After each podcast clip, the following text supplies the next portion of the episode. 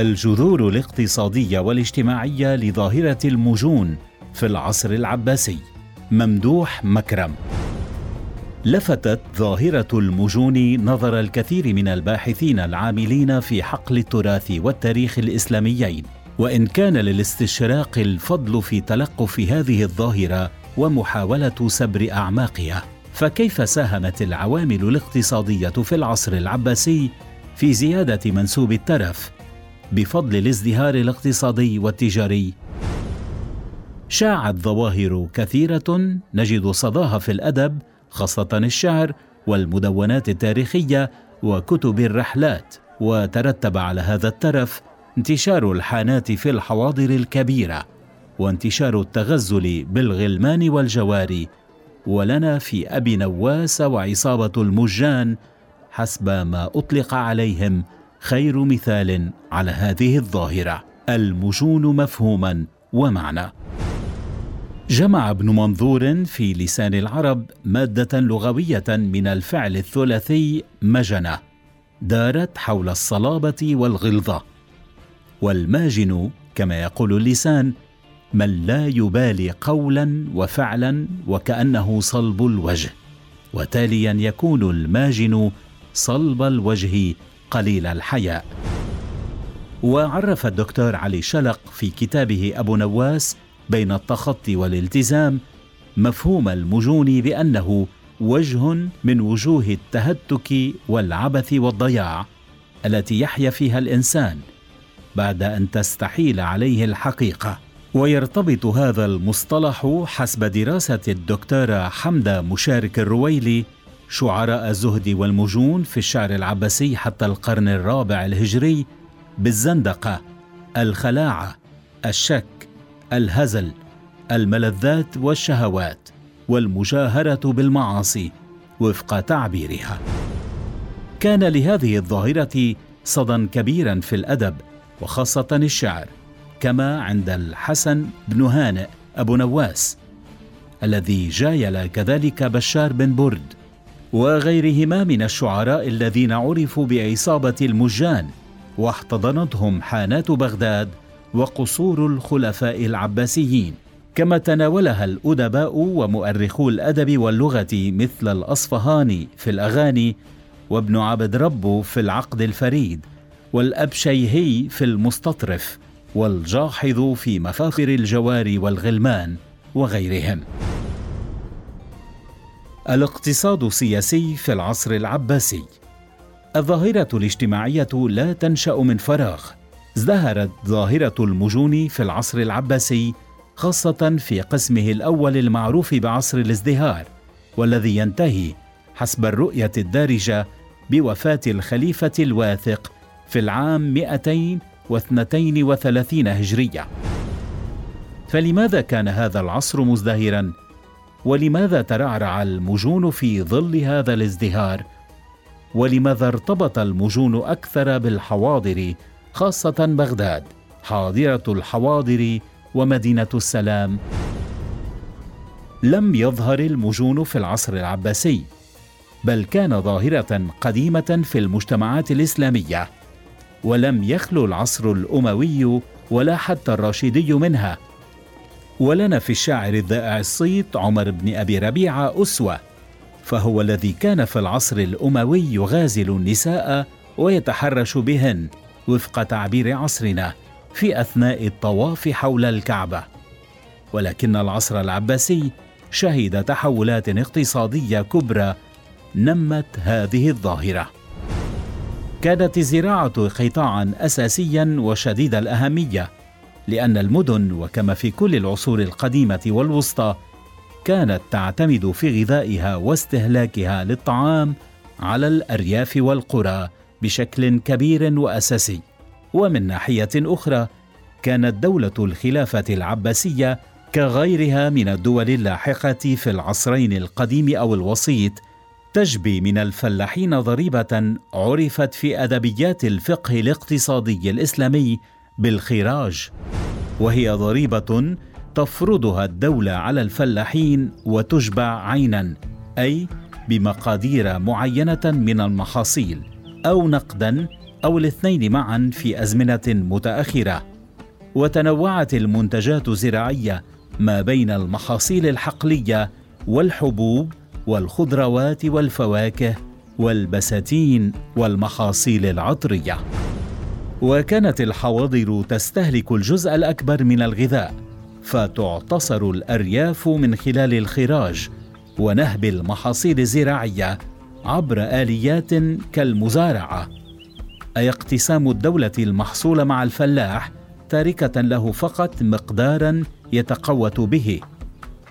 في مقابل إبقاء الخزينة العامة للخلافة في وضع جيد بل كان جزءا من الفائض الزراعي يباع في الأسواق المحلية أو البعيدة مما ساهم في بناء لبنات أولى لراسماليه تجارية. في ذلك العصر ازدهرت أيضا حرف وصناعات كثيرة اعتمد بعضها على الزراعة كالغزل والنسيج ومعاصر الزيوت واستخراج العسل الأسود من القصب وبعضها اعتمد على تربية الحيوانات والمواشي والدواجن. وهذا جزء أساسي من الاقتصاد الفلاحي في أرياف العصور القديمة والوسطى كالقصابة الجزارة والبيطرة طبابة الحيوانات وتفريخ الصيصان بطرق غير طبيعية الترقيد وغيرها.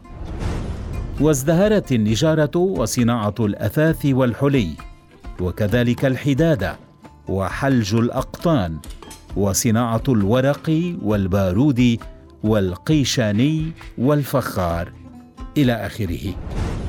كنا إذا أمام بناء صناعي قوي في ذلك العصر.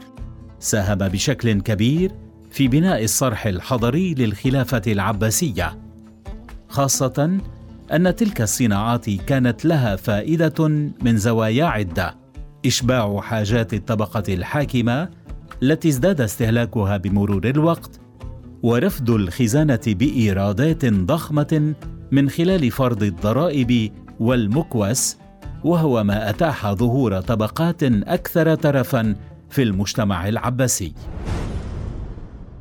بالطبع لا يمكن الحديث عن البناء الاقتصادي في العصر العباسي من دون التعريج سريعا على قطاع التجارة. فحسب راي نفر من الباحثين المهتمين بالجوانب الاجتماعية والاقتصادية في العصور الوسطى مثل المستشرق النمساوي ألف أشتور في كتابه التاريخ الاقتصادي والاجتماعي للشرق الأوسط في العصور الوسطى كانت للتجارة أهمية قصوى وكانت تمثل عصب الاقتصاد في العصور الإسلامية وخاصة في العصر العباسي الأول مما ساعد في تبلور رأسمالية تجارية أكثر تطورا. راكمت أموالا هائلة بفضل التجارة البعيدة العابرة للقارات. ودرس المستشرق الفرنسي ماكسيم رودنسون بتفصيل تلك الظاهرة في كتابه الإسلام والرأسمالية. وتتبع بتحليل اقتصادي واجتماعي معمق ظاهرة نشوء ما سماه طبقة رأسمالوية. ساعد الازدهار التجاري وتعدد السلع الواردة والمصدرة في خلق تراكم رأسمالي كبير نبتت بفضله طبقة أرستقراطية مكونة من الخليفة العباسي وحاشيته ورجال دولته وبعض من النخب القريبة من دوائر الحكم. هذه الوضعية ساهمت كذلك في بروز ظواهر جديدة هي الإنفاق الكبير على الاستهلاك الترفيهي وزيادة أعداد المقتنيات من الجوار والغلمان مما ساعد على بروز ظاهرة المجون التي أصبحت ظاهرة عامة وملموسة منذ عصر أبي جعفر المنصور وازدادت ابان خلافة هارون الرشيد وأبنائه المأمون والمعتصم ثم الواثق بن المعتصم الذي يعد آخر الخلفاء العباسيين العظام حسب الدارج بين المؤرخين. تحولات اجتماعية وظهور المجون. المجون ظاهرة ذات أبعاد متعددة. بعد اجتماعي وبعد اقتصادي وبعد ثقافي. ويمكن عد العصر العباسي عصرا كوزموبوليتيا. إذ عجت بغداد بجنسيات مختلفة وأديان ومذاهب ونحل متعددة. عكست نفسها في مجالس الخلفاء وعبر المناظرات والجدل المشار إليهما في العديد من المصادر التراثية. ويعود ذلك إلى أن الدولة العباسية في مرحلة الدعوة ومرحلة الدولة اعتمدت على العناصر النافرة والمتضررة من الحكم الأموي كالفرس الموالي والترك وغيرهم من الأجناس الشرقية على حساب العرب. بل يمكن القول من دون مبالغة إن هوى العباسيين كان في بدايته فارسيا. فقد قامت الدعوة والدولة على أكتاف أشخاص مثل أبي مسلم الخراساني قائد جيوش الدولة والمشرف العام على الدعوة في مرحلتها السرية. ويرى بعض الباحثين أن الفرس مزجوا الإسلام والعادات والتقاليد العربية بتقاليدهم وثقافاتهم ومنها ظاهرة الترف الشديد والاهتمام باقتناء الجوار والغلمان مما ساعد في انتشارهم وانتشار الحانات. ولكن ظاهرة المجون لا ترتبط فقط بعادات الفرس وتقاليدهم وكأنها ظاهرة مستجلبة من ثقافة أخرى غير عربية لأن المجون كان معروفا لدى العرب قبل الإسلام وبعده على السواء ومن يقف قليلا على مصادرنا التراثية سيدرك على الفور ضعف الرأي القائل بدور الفرس في نشر المجون والمثلية الجنسية وشرب الخمر ولكن قد يكون للفرس دور محفز. أيضا نشأت ثلاث ظواهر مختلفة مرتبطة بشكل كبير بانتشار الترف والخلاعة والمجون. الأولى هي الزهد وجاءت كرد فعل عنيف على حالة الترف الشديد الناتجة عن وضع اقتصادي مزدهر وتمازج الزهد مع بروز رؤى روحانية وصوفية معادية بدرجات مختلفة لسيطرة الماديه واللذة. الثانية هي المجون والتخلع. والاستغراق في السعي إلى اللذة والمادية على حساب الروحانية والقيم الدينية. ويمكن أن نحيل إلى شعر أبي النواس في مرحلة مجونه وشقاوته.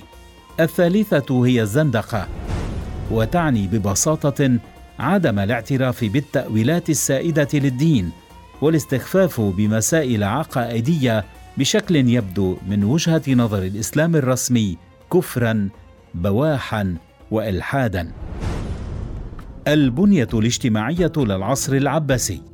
تكون المجتمع العباسي من طبقات اجتماعية متصارعة ومتناقضة بسبب بنيته الاقتصادية وطريقة إنتاجه. فتركزت الثروات في أيدي الفئات العليا وهي الفئات الأرستقراطية. وتشمل الخليفة ومجمل السلالة العباسية وموظفي الدولة الكبار وحكام الأقاليم والولايات وأصحاب الإقطاعيات الكبيرة. وهؤلاء كانوا يستأثرون بالنصيب الأكبر من الدخول والثروات. وكانت مداخيلهم الضخمة تتيح لهم العيش في رغد فاقتنوا الجوار والغلمان بأعداد كبيرة. وكانت الخمور أكثر السلع الترفيهية استهلاكا لدى هذه الفئة. أما الطبقة الثانية فهي طبقة وسطى تضم شرائح وسيطة بين كبار التجار وعلماء الدين ورجال الأدب من شعراء وقاصين وكذلك تضم الحرفيين والصناع في المدن. وأخيرا كانت هناك طبقة ثالثة فقيرة تضم عامة الناس من الفلاحين الفقراء والتجار والحرفيين الصغار. في هذا المجتمع الطبقي ظهر المجون وهو ظاهرة ذات خلفيات اقتصادية اجتماعية يمكن إعادة تلخيص أسبابها بالتالي. بروز الترف كسمة أساسية لحياة الفئات العليا في البنية الاجتماعية فقد مكن الازدهار الاقتصادي هذه الفئات من الإنفاق أكثر على جوانب استهلاكية ترفيهية مثل الخمور والعطور وشراء الجواري والغلمان. كثرة انتشار الحانات في المدن والتي يرتادها في الغالب الأشخاص الميسورون والفئات ذات الدخول العالية. وهذا ناجم أيضا عن حالة الترف التي عاشتها الطبقات العليا ومجموعات الشعراء والأدباء الذين ارتبطوا بالطبقة العليا وحصلوا منها على مقادير عالية من العطايا والهبات أنفقوها في الاستهلاك الترفيهي. انتشار أفكار الريب والشك مع حالة الخواء الروحي نتيجة الترف الشديد ما ساهم في دفع الشرائح العليا والمتوسطة نحو المجون والتخلع. ومما تجدر ملاحظته أن المجون ارتبط بالطبقات والشرائح العليا وبعض المثقفين بينما كان الزهد من نصيب الفئات الأكثر فقرا والأقل دخلا.